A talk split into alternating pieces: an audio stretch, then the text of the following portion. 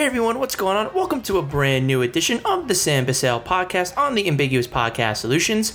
And right now I'm going to be bringing you the latest and greatest going on around the world of Hollywood. Hope everyone is having a wonderful week so far. Hope everyone had a wonderful weekend. A lot of stuff that I want to get into on the podcast today. I'm going to be getting into some news in regards to the Marvels, to the future of the Fast and Furious franchise. The first trailer for the new Bradley Cooper film, which he will star and direct in, just dropped, which will be coming out from Netflix. Netflix. And also, I want to celebrate a 15 year anniversary for a film that came out around this time period back in 2008, and so much more. But the first thing that I do want to talk about on the podcast today as we dive right in is what I usually like to do on the beginning of the week whenever I can on Mondays or Tuesdays. And that, of course, is recapping this past weekend's box office. And looking at this weekend's box office, it's kind of the same old, same old over the last couple weeks if you really kind of look at it. And we're going to get into it going from 1 to 10. So for the fourth straight weekend in a row, the reigning champion is, of course, Barbie, written, co-written and directed by Greta Gerwig, starring, of course, Margot Robbie, Ryan Gosling, an incredible A-list cast, scored an additional $33 million this weekend. It has so far grossed $526 million domestically, $660 million internationally, for a worldwide total of $1.1 billion at the worldwide box office. Yes, it's not at an M anymore with million, it's at a B, a billion plus for Barbie. The story, the film that has taken the summer season by storm, the box office by storm, everyone going dressing up in pink, going to see this film. It is truly the phenomenon of summer 2023. Everyone, including myself, was looking to see what would be kind of the Top Gun Maverick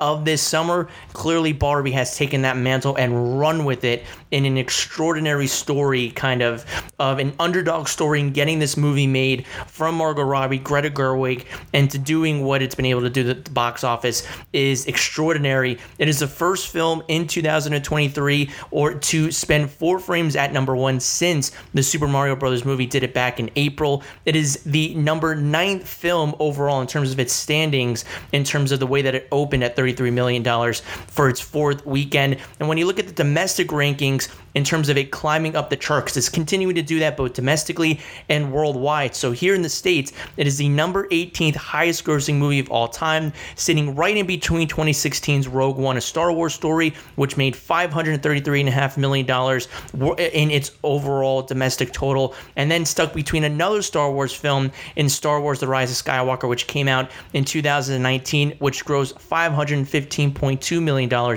in its domestic run. So this film is going to be eclipsing the charts and eclipsing films that did this at pretty significant feats and continuing to climb up the charts. So it's going to be interesting to see if it can hit the 15th spot, maybe even hit the top 10 mark when all is said and done. We're looking at the worldwide total for this film at $1.18 billion. It is right now ranked as the 25th highest grossing film of all time, sandwiched in, sandwiched in between an MCU film and an Illumination film. It's right now between Iron Man 3, which made $1.2 billion, and then he eclipsed over Minions, the spin off Minions film from 2015, which made $1.15 billion at the box office. So, again, in terms of its worldwide total, it's just continuing to climb up the rankings. And an even more of an impressive feat is looking at the studio behind this film, which is Warner Brothers. And if you know the history of WB, which is right now in its 100th year overall since its inception years and years ago, and the history that lays upon that studio, it is right now currently the second highest grossing film in Warner Brothers history in terms of worldwide box office grosses. The only film that sits in front of it right now is Harry Potter and the Deathly Hallows Part 2, which hit back in 2011 was um, the event of the summer season when it hit back in that time period.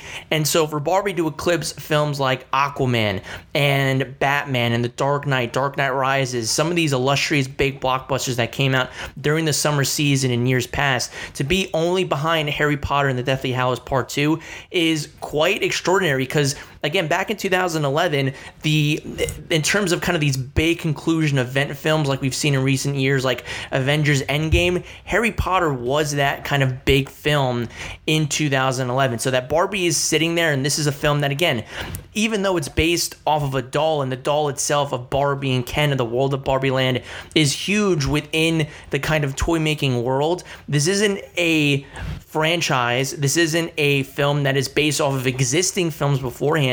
This is a film that really had a subversive, extraordinary, original idea from original creatives and utilized that in the world of Barbie. And when you look at the films that Barbie is passing, passing, it's based off of existing books or existing comic book characters, and it's doing this kind of business is again really, really extraordinary. And again, like I said at the top, it goes to the people that were really at the forefront of creating this. And I talk about Greta Gerwig, who co-wrote this and directed it, and what she's been able to do. Now the highest-grossing female director of all time. Stop. Period. Nothing ahead of that because it's including both worldwide and domestic. So really, she can do whatever the hell she wants next. I know she's doing a Narnia film after both the writer's strike and the SAG strike are over with. So we'll see if that is actually still something that happens. I don't know how far along they are in that process because I'm sure her agents are going to want to get her something a little bit better to do within theatrical landscape,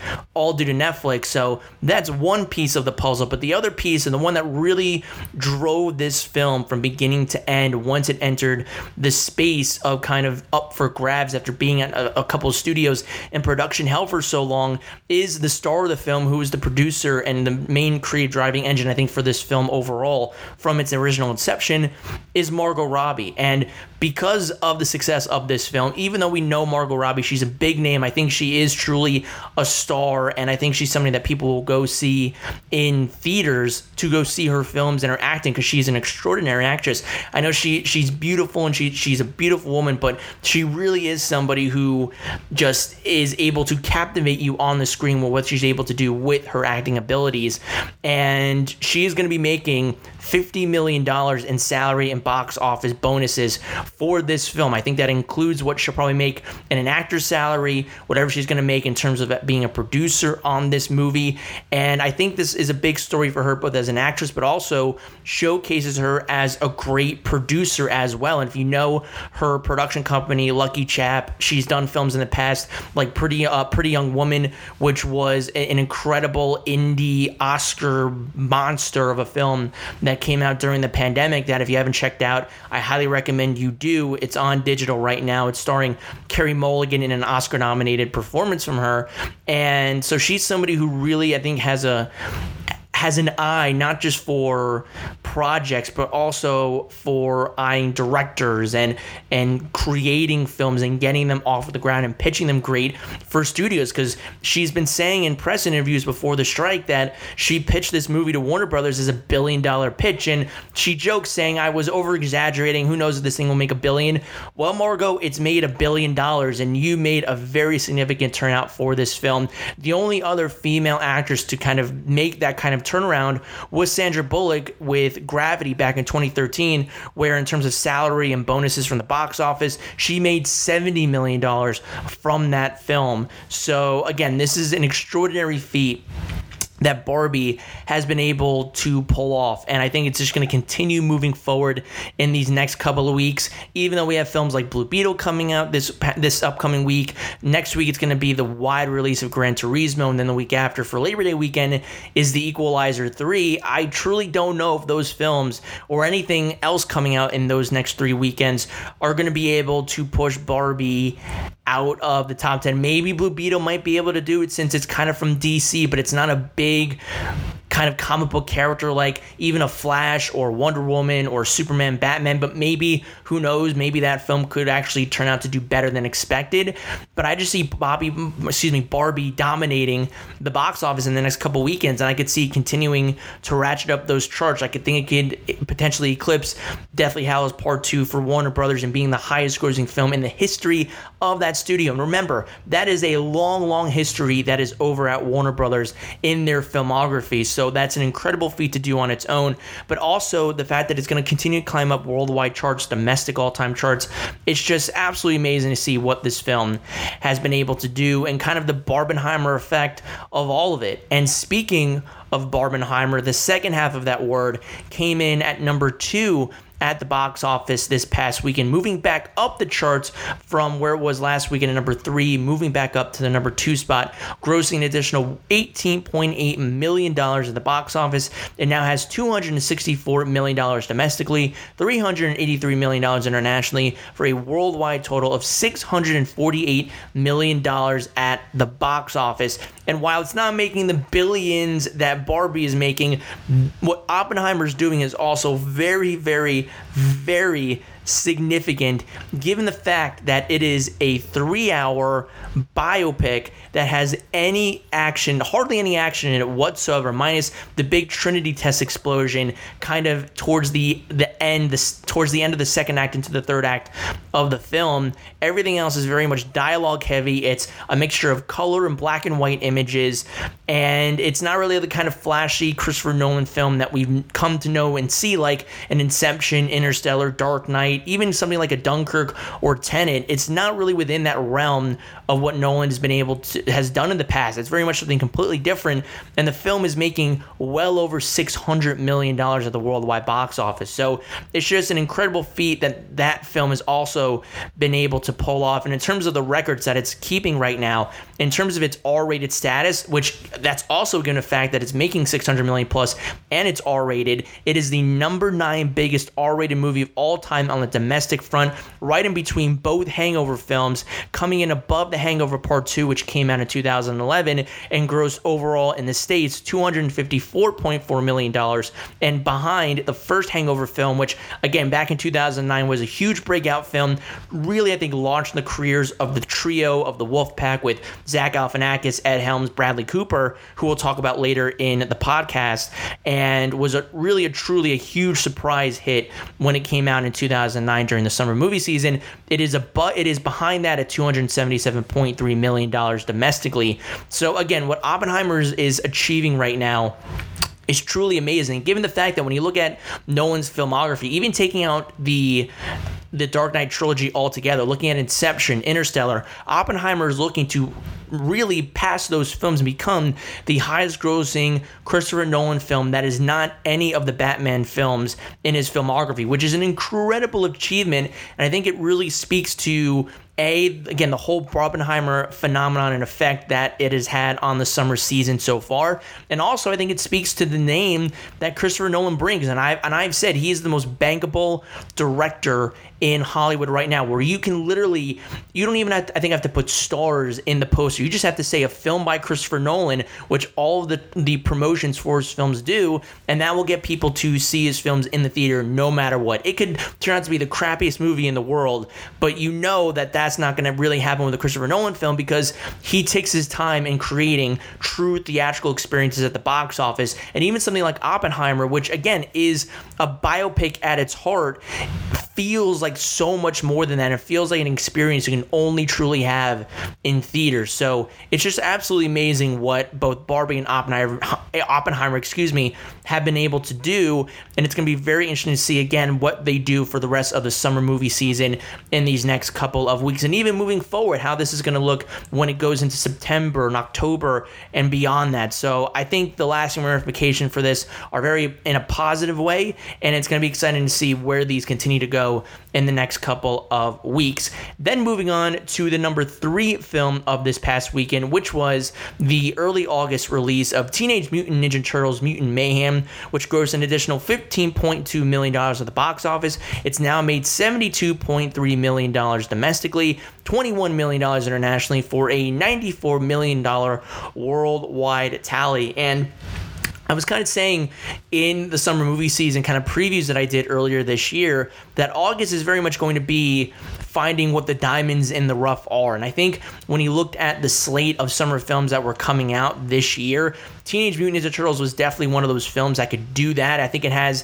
the name recognition, the IP. It's very popular with a lot of young kids, especially within the male demographic.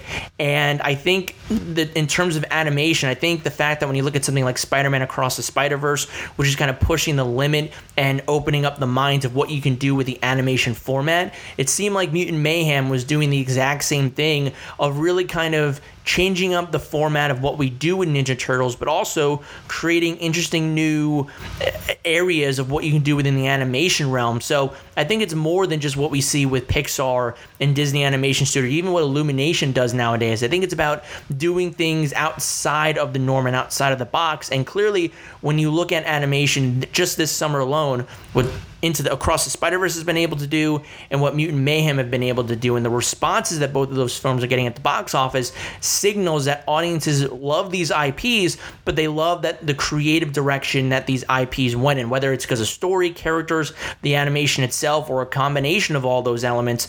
I think it showcases that audiences are responding to that, and it's clearly given the success of these films so far. And Mutant Mayhem is just adding to that level right now. So I think this is a really good reintroduction and kickstart for Teenage Mutant Ninja Turtles on the big screen. And I wouldn't be shocked, as it's been reported, that they're already getting a sequel and spin off stuff within the world of Paramount Plus and in theaters, that this is just the start of a brand new journey for the Mutant Turtles in this iteration, both on the small screen and, of course, the big screen as well. Then moving on to number four comes Meg 2 The Trench, which grossed an additional $12.8 million at the box office. It's now made $54.2 million domestically, $204 million internationally, for a worldwide total of $258 million at the box office. And to me, when you kind of break down those numbers for Meg 2, it's absolutely no surprise surprised that the international numbers are way overproducing more so than the domestic ones. This was always, I think, more of an international play,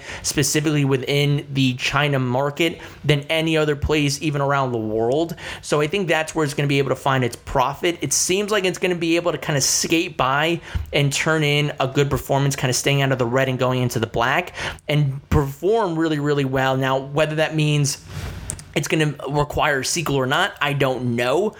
But I think that what Warner Brothers and the pro- producing partners for this film were hoping for is playing out. That internationally, this is much more of a steady hit than it is here domestically. We're just kind of the icing on the cake, if any, for this film, if it was ever going to kind of make any kind of turnaround in the US box office like the last film did in 2018. Then moving on to number five, which was for the film that was kind of the only big release film of this past weekend, which was The Last Voyage of the Demeter, which grossed six and a half million dollars at the box office. It's the same amount that it's made domestically, hasn't come out in any international markets yet, so its worldwide total is the same as its domestic tally, which is the same as its opening weekend numbers. So that is not a very good number for The Last Voyage of the Demeter, which I believe is a $100 million plus budget for this film. Plus, when you talk about the marketing and advertising that the film had, I never really saw a whole lot of promo for this film. And I think the Dracula angle that this film had wasn't really kind of produced in the marketing campaign and I think they were showcasing the monster but I don't think a lot of people know that to be a version of Dracula so I think this one had a little bit of confusion and even though marketing is kind of one of those foolproof genres that you can kind of go into and no matter the critical reception, the, the marketing kind of has to be big for I think a, a, horror film, but all those things together usually can spell success for a film. But sometimes for something like this, it just didn't have the same kind of pop. I think there's other horror films that are out here right now that are doing better, and I think attracting that audience brand to go and see it more so with this one. And I just think that maybe Dracula isn't doing it right now, and between Renfield and this one, it gives me a little concern for what Robert Eggers is doing with Nosferatu, but I have a little bit more hope for that one because it is coming from someone like a Robert Angle, Eggers, so maybe it has a different kind of twist and angle to it that'll attract people to go see it in theaters. But to me, this is no surprise when I saw these numbers that it just wasn't gaining the kind of traction that you would want for this film. The buzz for it wasn't there, so no surprise that this film is very much underperforming at the box office right now as it comes in at number five 5 this weekend. Then to go to the rest of the top 10, coming in at number 6 is the Disney film Haunted Mansion. It was grossed an additional $5.7 million at the box office and now has grossed $53 million at the box office. Looking at the rest of the totals domestically, it's made $53 million. Internationally, $22.9 million for a worldwide total of 70, $76 million worldwide at the box office. Then coming in at number seven is the A24 flick Talk to Me, which grossed an additional $5.1 million at the box office and now has made $31.3 million domestically, $5.2 million internationally for a worldwide total of $36 million at the box office. And speaking of films that, again, again were are very attractive for horror fans, this is definitely one that appeased the people. And this is the lowest dip for a film this weekend. When we talk about percentages from last weekend to this past weekend, this one only had a percentage drop of 19 percent and this is its third weekend that it's been out in theaters. So for a film that only had a production budget of four and a half million dollars and even just here domestically it's made 31 million dollars let alone worldwide 36 million dollars that is a very good sign for this for this film. And it makes sense that a24 decided to greenlight another film to kind of make this a franchise. And when you look at a24 and their horror films they're very good at, at doing these kind of low budget franchise films in a way. They're doing doing it with Ti West with this kind of X trilogy between X. You also had the, the the film Pearl last year with Mia Goth, and then you have the the trilogy Capra that's coming out soon in Maxine, and now it seems like A24 is doing that same thing with the Talk to Me universe that was established in that first film. So I really like the success and seeing indie films like this kind of go a long way and have creators that are invested in continuing to tell these stories and have ideas in telling these stories. So I think it's going to be very interesting interesting to see how this film continues to do and what it means moving forward with these sequels as well. Then to go into the final three in the top 10 at number eight was Sound of Freedom, which grossed an additional $4.8 million at the box office and now has made $172 million domestically, has not come out in international markets, so its worldwide total is the same as its domestic total. Coming in at number nine is Mission Impossible Dead Reckoning Part 1, which grossed an additional $4.6 million at the box office and now has made $159.4 $1.4 million domestically,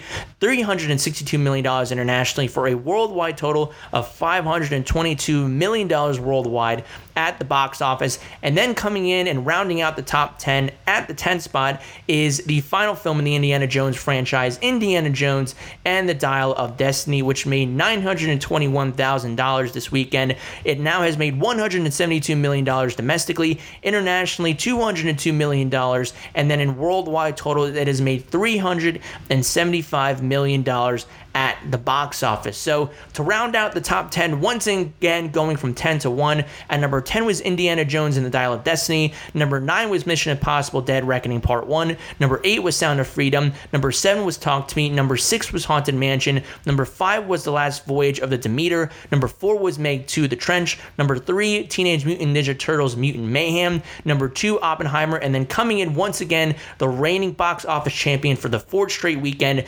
Barbie. So what did you guys guys think about the top 10 at the box office this weekend? Let me know what you thought down below in the comment section and leave your thoughts. Now to move on from the box office and talk about some movie news that came out over the last couple of days that I want to get into. The next couple of stories actually come from the same source, which is from Total Film. It comes from a brand new magazine that has all these new tidbits on some of the big fall films coming out in the next couple of months. But the one that is kind of on the cover that I want to talk about first is coming, of course, from the Marvel Cinematic Universe. And while we do have a, a, uh, the second season of Loki coming on Disney Plus first in October, the next next film to follow in the MCU, coming off the success of Guardians of the Galaxy Volume 3 in May, is of course The Marvels, which is a sequel to the 2019 billion dollar hit in Captain Marvel. And this time she brings with her some brand new camaraderies in Teyonah Parris's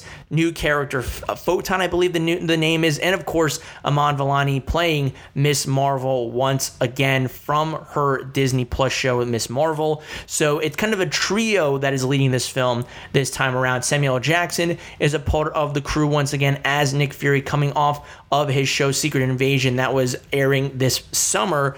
And so this is a film that I think really does have a lot on the line riding on it, especially coming off of Guardians of the Galaxy. And I've been saying for the longest time, the biggest test for Marvel after Quantumania wasn't going to be Guardians of the Galaxy, just because I think Guardians already had its set fan base. They had fans that were excited about how this trio was going to end their journey. They had confidence in James Gunn coming back to write and direct, that how he would lead these characters. So that was kind of, a, I always thought, a cushion, a little bit of a stopgap that it would stop the bleeding in terms of the Marvel Cinematic Universe on a movie scale, in terms of the quality of these films.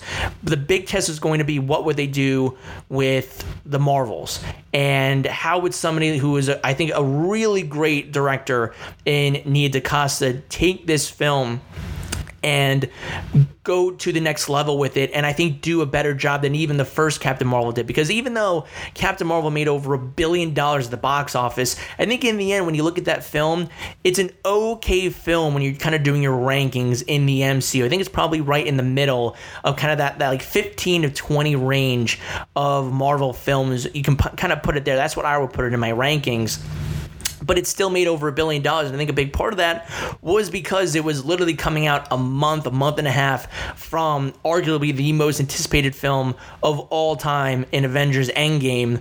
And so that was kind of the next, the last piece of the puzzle before that film came out. So people really wanted to see, I think, what what that film was going to include. That it was going to be a part of the journey of that movie coming from Infinity War to Endgame. But also, I do believe that there were people that wanted to support the film. It was the first female, major female led superhero film within the Marvel Cinematic Universe. Wonder Woman beat it in terms of being the first live action, true live action comic book debut of a leading lady in a comic book movie in Wonder Woman. But Captain Marvel, played by Brie Larson, was the first one to do it in the MCU overall. Even before Black Widow did it, she was just kind of a, a supporting character in a lot of the Avengers films, Captain America films. So Captain Marvel was the first one where at the forefront it's a leading lady, but overall I think the quality of that film is okay at, best. So I think when you heard that Nia DaCosta was coming in, you were hoping that she could elevate this film to new heights. But I think since her hiring and since this film was shot and and and put in the can, a lot of things have changed within Marvel, and I think a big part of it is the quality of those movies overall. And going into into what she said in total film, I think it's very interesting some of the comments that she made. And one of the big things that's been kind of talked about a lot over the years, and this is even predating the struggles that comic book movies are having right now, especially within the MCU. This is always something that was talked about where it would be about comic book fatigue, where e- even in the mid 2010s, you would have multiple MCU films, DC films, X Men films before Disney and 20th Century Fox merged together. They would have those films, Fantastic Four. You had all these different films kind of coming together, and you were wondering, well, is this overloading the market? And even though some films didn't do as well as others, it was more about the quality of the films than the quantity of them. And I think you saw that reaping the benefits throughout the box office when the MCU was just every single film, for the most part, was a hit from whether it made a billion dollars or not when you include the budget and what the film was make, being made for, they were hits through and through.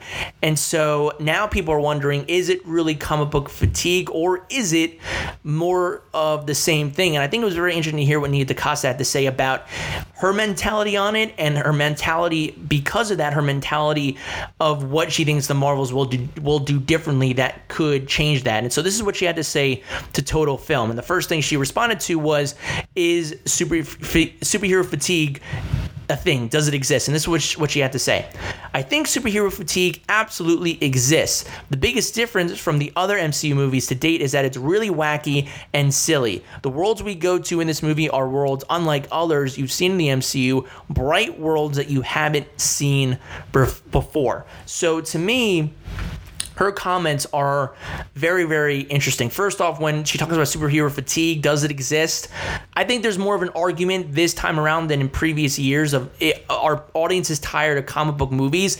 I don't necessarily agree with saying that it exists. I do believe that there's fatigue in the quality of these films, not so much the the drive in these films being put out. I do think that it is more the fact that some of these films are just stale and they're just repeating the same things over and over and over again.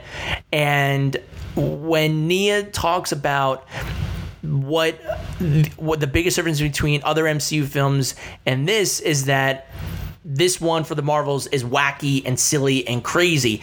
And to me, when I hear that, I, all due respect, I cringe a little bit because to me, that is a big reason for why some of these MCU films are not doing as well. And I think for as many people love what James Gunn does in his films, or even what Taika did with Thor Ragnarok, or even some of the previous Ant Man films, sure, they were wacky and silly, but they were able to toe a line with the films themselves of being wacky but also being emotional and and servicing an emotional drive that serviced the characters and also allowed the audience to kind of cheer on these characters and be invested in their story overall. Whether it's someone like Peter Quill, who is kind of an outsider and lost his mother but is trying to find a family, or clearly what we saw with Rocket Raccoon's backstory, or someone in the vein of Scott Lang, played by Paul Rudd, who in the especially the first Ant Man film was trying to create a relationship coming out of prison with his young daughter,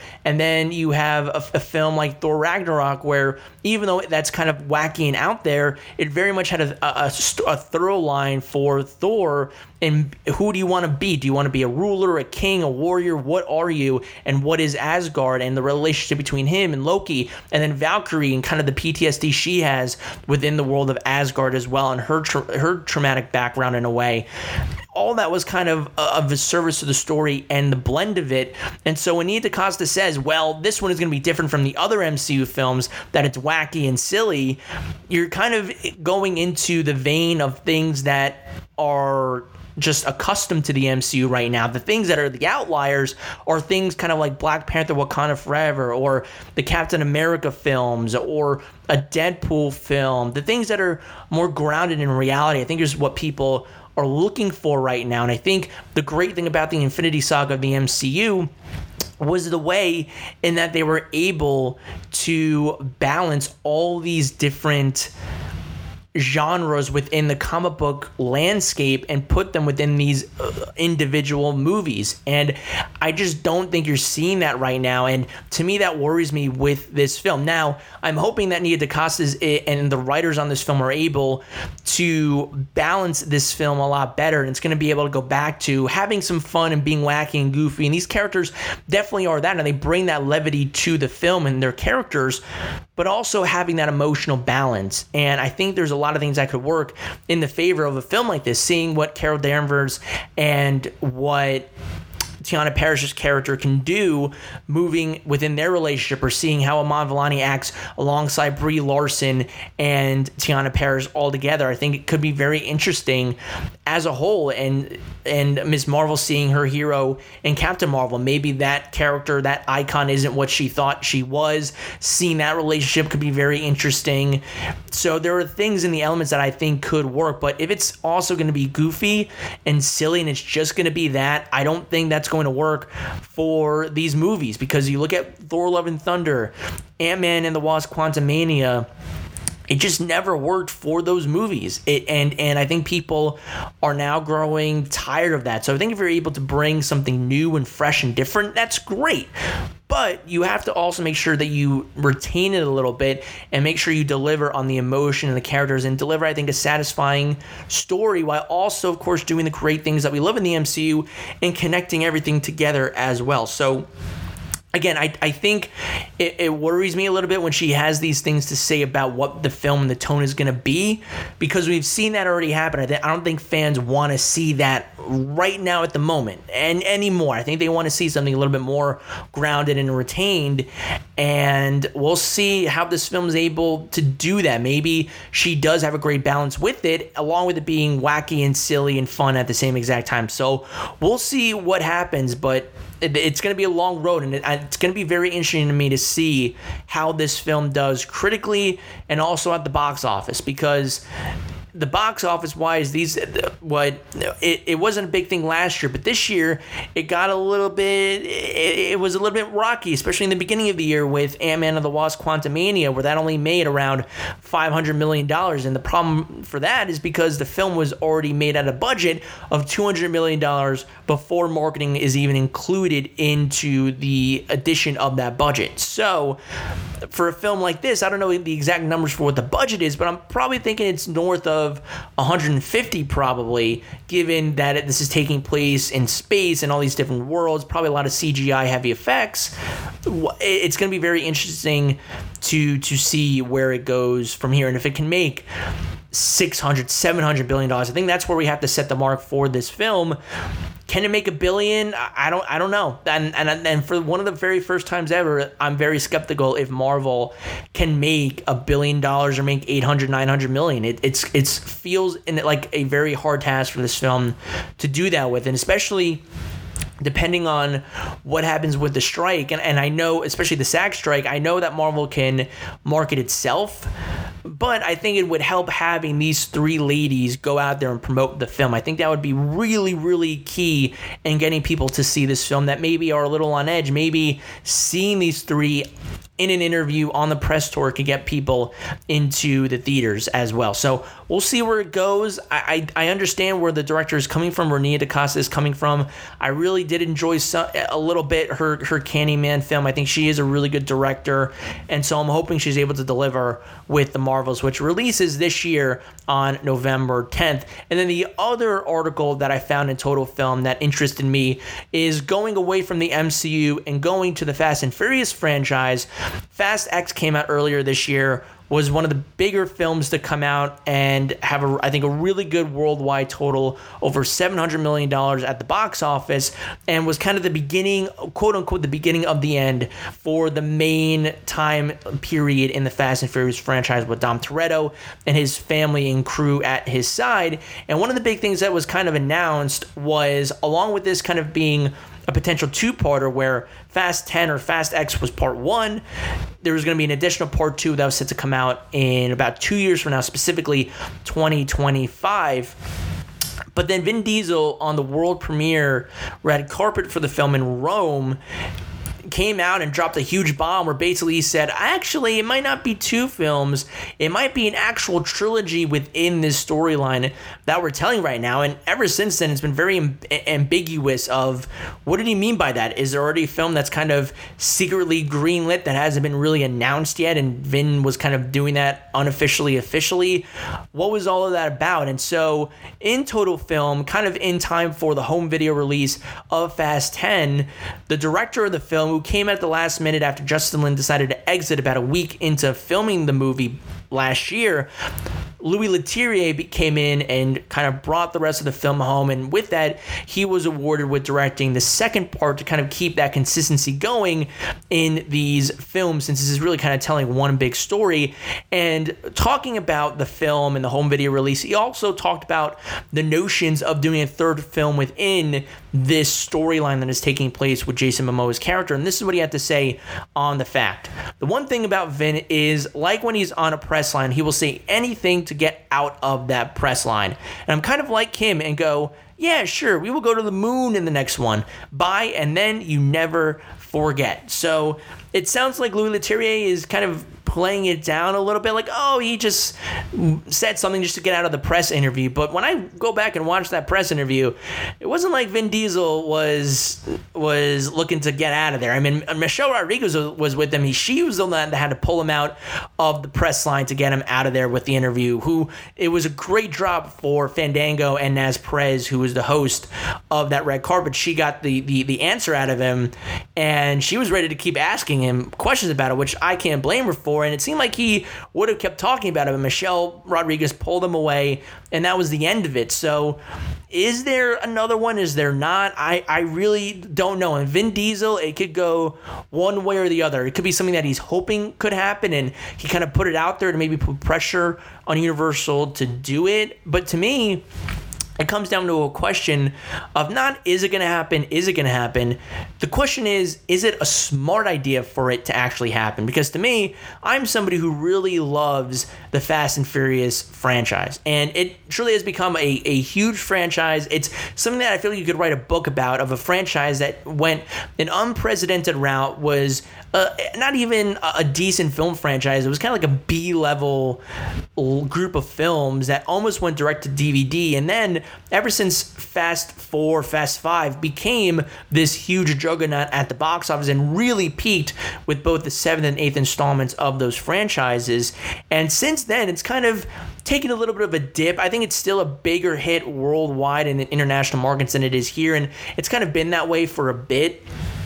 But even with Fast 10, that saw oh, 700 million plus, which for any other film is good, but for Fast 10, that was with a $300 million budget, plus without marketing. It's one of the most expensive, that the most expensive film of all time being made in terms of production.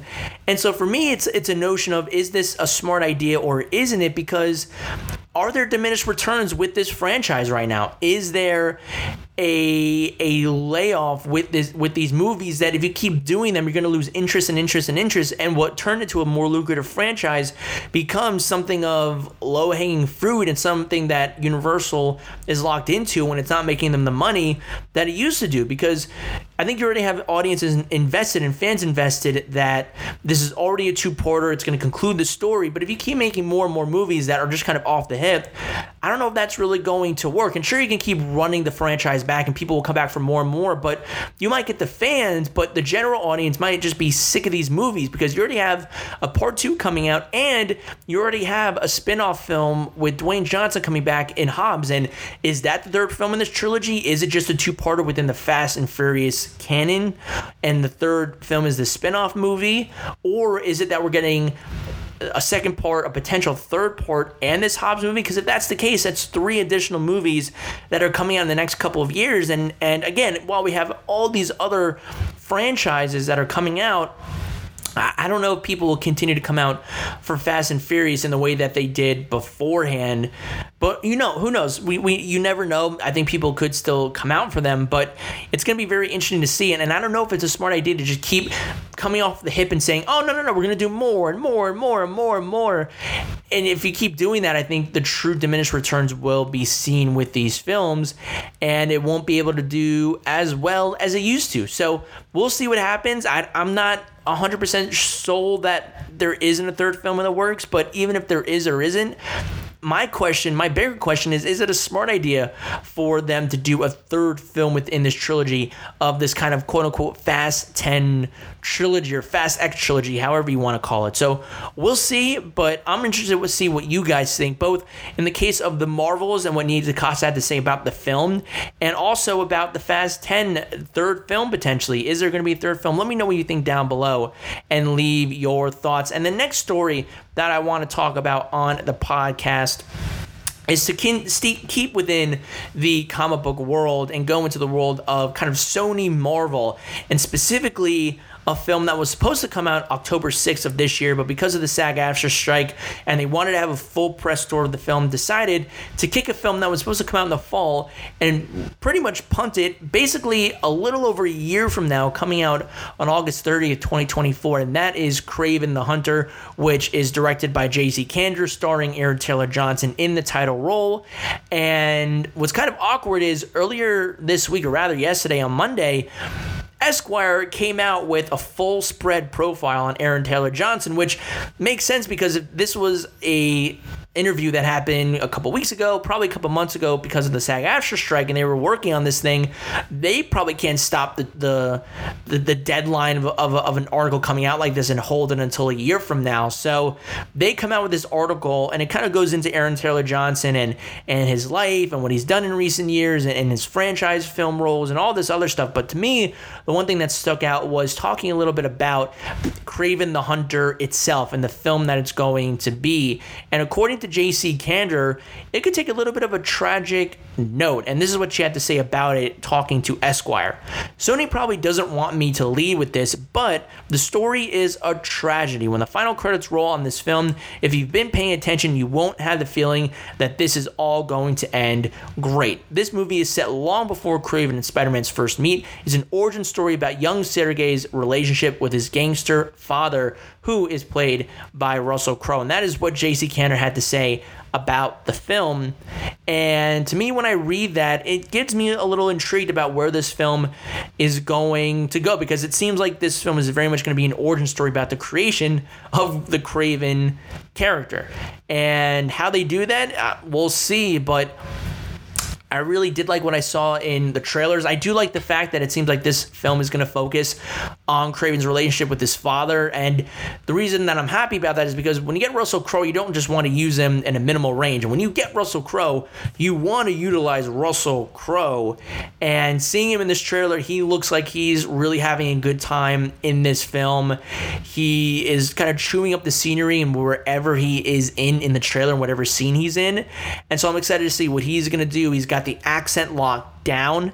And for me, when I hear what this film is going to be, it leads me to be interested in seeing can this be a success for the Spider Man spin off films because the only ones that have been successful are the Venom ones. Both Venom and Venom 2 did very, very well at the box office, especially Venom 2 in kind of the peak COVID era, especially in 2021 when it was still kind of a big thing in, in October of 2021. And it did pretty well for itself coming off of the big surprise hit of the first Venom film back in 2018, where that film made over $800 million at the box office. And it wasn't a film that people really enjoyed. It wasn't well received by critics, but still, audiences really enjoyed it and it made a boatload of money for the studio. And so Morbius has not done, did not do well for them, which came out last year. That was hit by a bunch of production issues, delays, all that kind of stuff. So for Kraven, this is the one of the next big tests for it to see can a a popular Spider-Man villain stand on his own without Spider-Man in it. And Venom was able to do it, so we'll see if Kraven's going to be able to do it. Or is it just the fact that there's just something about Venom that people like to see, and they also like what Tom Hardy brings to the role. They like that iteration of the character, and it's just one of those things that's a fluke that's a big success, and that none of these other things like Kraven or Madame Web will do that good. Minus, of course, what they're doing with the Across the Spider Spider Verse franchise.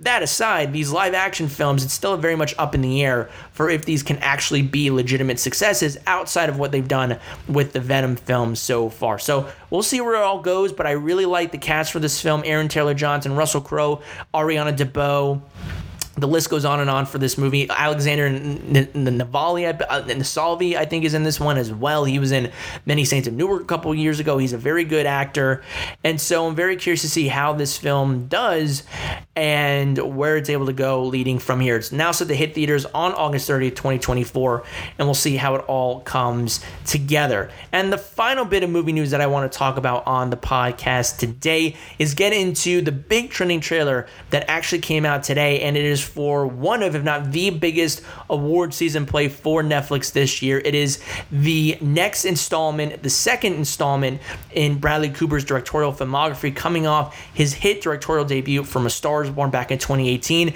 This time taking on the life of Leonard Bernstein in the film Maestro, which is co written and directed by Bradley Cooper, and it stars both Cooper and Carey Mulligan playing his wife Felicia Montealegre and very much so this film is about the life of leonard bernstein but it very much focuses on the relationship between he and his wife and the years that they kind of had together. And the trailer very much focuses on that. And it seems like and what i really like about biopics nowadays is unless it, it can be a big hit like a bohemian rhapsody general biopics don't really do that well. And the ones that i really like are ones that focus on a certain aspect or point in a person's life. And it seems like this one is very much focusing more so on the relationship between Bernstein and his wife than anything else. And I really like that dynamic. What I also really like about the trailer is the fact that it seems like it's going to be mixing in black and white with color.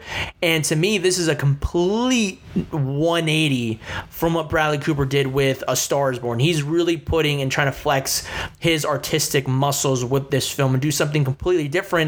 And I respect and really admire that for a director to really kind of say, you know what, I'm not pigeonholing myself to do a classic blockbuster kind of film in A Star is Born. I really want to show up my creative artistic ingenuities. And he's doing that, I think, with this movie.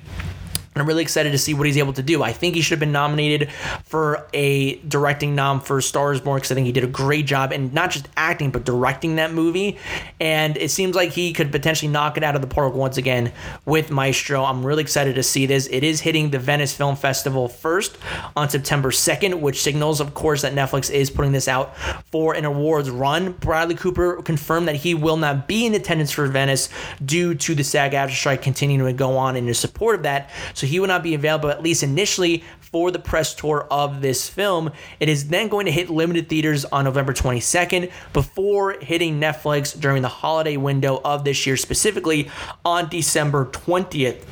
So again, Netflix is trying to take that traditional award season route, played in theaters, played on Netflix right around the time that Academy voters will probably be looking at this film. And it's got everything that I think you would want for an Oscar kind of caliber film. When we talk about doing check marks on a film, there are just certain movies that check things off that Oscar voters and Oscar members will look at. And this checks off all of them. A prestigious or I think an up and coming prestigious director in Bradley Cooper, two big time names in actors and both Bradley Cooper and Mulligan. It's got the cinematography, it's got the I think the story, the nature, everything that you would want in a, in a film like this. Going to a prestigious festival like Venice in its initial award season run is going to be very interesting, and I'm very curious to see what the reactions for this film are going to be. And I'm, I'm hoping that they're very good because I do see Bradley Cooper being one of the next hopeful great directors in the next five to ten years that we're just like kind of not in the same vein as box office cowboy like Christopher Nolan, but at least for me, I'm hoping to see whenever Bradley Cooper is doing a movie in terms of direction, I'm really excited about. So I'm hoping this film continues that moving forward and we get more of these films as well. So we'll see how it all comes together, but I'm very excited. And this trailer was a really good, I think, beginning point of showcasing what this film is going to be how it is, what it's going to focus on, and it's not just saying, "Oh, this is the life of Leonard Bernstein," and then in the movie itself, it's kind of a psych. This is actually what it's about. I think it's smart that Netflix and the marketing team are coming out right away and saying, "This is what we're focusing on," and we're going to go from there. So I'm very excited about that. Excited about the cast, the crew behind it, and really looking forward to Maestro when it hits in theaters on November 22nd and on Netflix December 20th. What did you guys think about the Maestro trailer? Let me know what you thought down below and leave your thoughts. And the final thing that I want to talk about on the Sam Bussell podcast today is to kind of do a little bit of a celebration to end the podcast today. And that is to throw a little bit of a celebration on the 15th anniversary of Tropic Thunder, which came out around this time period back in August of 2008. It was co written and directed by Ben Stiller, who in today's day and age, right now, he is one of the best directors in the game, especially in the world of TV, whether you look at something like Escape of Dannemora to Severance, he is somebody that really does a great job, I think, when it comes to direction. And this was one of the earlier fortes for Ben Stiller. Not really earlier, because he was he's been he was even directing stuff before Tropic Thunder. But when you look back on the directing resume of Ben Stiller in terms of mainstream installments, this was one of the earliest ones that he did. And man, what a film he put out. This this this has a cast upon a cast starring Ben Stiller himself, Jack Black, Robert Downey Jr., who earned a Best Supporting Actor nomination for his performance in this movie, Steve Coogan, Jay Baruchel, Danny McBride, Brandon T. Jackson, Bill Hader, Nick Nolte. Oh, and did I mention that there was a little but memorable performance from one small star whose name happens to be Tom Cruise. And so this was just an incredible list from beginning to end. And it was basically a satire take on Hollywood in that era of Hollywood. And it was truly an incredible, incredible comedy. And one that I don't think can be made today. I don't think you'd be able to get away with even as somebody as respectable as Robert Downey Jr. nowadays, to turn him and make him and basically have him do blackface for this film. I don't know how that would really go in today's day and age. They were able to get away with it back then and got a freaking Oscar nomination for it. I don't know if you can do that in today's day and age, but every everything else, I mean, even he was great in the film. Regardless, he was awesome in the movie. Ben Stiller, Jack Black. It was it was just so much fun and there's so many great quotable lines in the movie. It's just it was one of those films that I I never saw it in theaters just because I was too young at the time. Although I tried to convince my dad to take us and a bunch of my friends to go see the film to no avail, but it was something that I caught on a couple years later, and it was just as funny as I hoped it would be. And yeah, it's just it's just one of those comedies that I don't feel like can be made, unfortunately, in today's day and age for a litany of reasons. And I think a big part of it would be it, I, I don't think studios would have enough confidence in this film to to do well in theaters, just because comedies just don't do well in movies right now. Just period. I mean, you look at what happened with No Hard Feelings and Joyride. I mean, No Hard Feelings had a big star in Jennifer Lawrence, and that barely made enough money to I think break even, if it even did. And Joyride, unfortunately, was a bomb at the box office, and that was a film that I really enjoyed and pushed a lot of limits and was hilarious. And so, to me, it's just unfortunate that something I think like Tropic Thunder just wouldn't do well for a litany of reasons, and I just don't think the studio would have any, any, any confidence in the film to actually make profit. And this is a film that came out towards the end of what turned out to be one of the best summer seasons, I think, in the last 15 plus years or so when you look at a, a, a, summer movie season that kind of started the trend in the era that we're in now with comic movies and some of these other films like Iron Man, Incredible Hulk. You also had films like The Dark Knight and Get Smart and uh, Hancock. You had all these films come out, and Tropic Thunder was something that came out late in the August window and did okay for itself, honestly. And it had a $92 million budget, made $110 million domestically, $85 million internationally for a worldwide total of 195 million dollars in the box office. And I think for what it did, that was that's a modest success for the film. And I think this is a film that could do really that did really really well for itself and it it definitely is a film that has a lot of controversy and is one that I think again is in today's day and age when you put on the 2023 lenses one that you don't know if you make today's day and age or even if you can or not. But overall I think this is a film that deserves its, its roses for what it did 15 years ago and what is one of those kind of late summer films that are very memorable and the ones that you look for that are kind of diamonds in the rough to me this is definitely one of those films that are kind of diamonds in the rough that you, you don't think anything of and just blows your mind and just makes you have a really good time and i think was a great satire of hollywood and especially in that time period back in 2008 and the people who wrote it ben stiller justin theroux who if you know from like the leftovers he wrote it along with ethan coen so it had it just had a great cast and crew involved with this film. And if you're definitely looking for a film to check out, I highly recommend checking out Tropic Thunder. It's definitely a really great comedy to be and check out and enjoy yourself with whenever you have the chance. But what do you guys what do you guys think of Tropic Thunder? Have you ever seen it? Are you even interested in checking it out? Let me know down below and leave your thoughts. And with that down and out of the way, that will do it for this edition of the Sam Bussell podcast. Once again, everyone, thank you so much for tuning in. Be sure to check out my channel for more content. You can check me out on Spotify, Apple Podcast, Stitcher, Radio Public, SoundCloud, and much more. Also, make sure to tune in onto the Ambiguous Podcast Solutions and be sure to check out the other amazing shows that are on here, such as You Mad Bro, the number one source see what the internet is pissed off about on a weekly basis. Also, make sure to check out Goal Driven Professionals geared toward improving client relations, return on investment, and customer acquisition costs for independent businesses and services. Also, make sure to check out The Daily Grind, a weekly motivational podcast with Kelly Johnson, give you everyday tips and key takeaways on reaching your goals. Also, along the way, make sure to check out these other amazing shows on the podcast solutions, such as Wrestle Addict Radio, Fretzelmania Podcast, and Midnight Showing. You can check these out and so much more on the website, ambiguouspodcastsolutions.com, also on Facebook and X at Real Ambiguous. And if you want to check out Canopy Treehouse, use the coupon code Ambiguous. Also, when you get a chance, make sure to follow me on social media. You can find me on X at Bussell Samuel, that's B U S S E L L S A M U E L, and also on Facebook at Sam. Once again, everyone, thank you so much for tuning in, and until next time, keep on screening.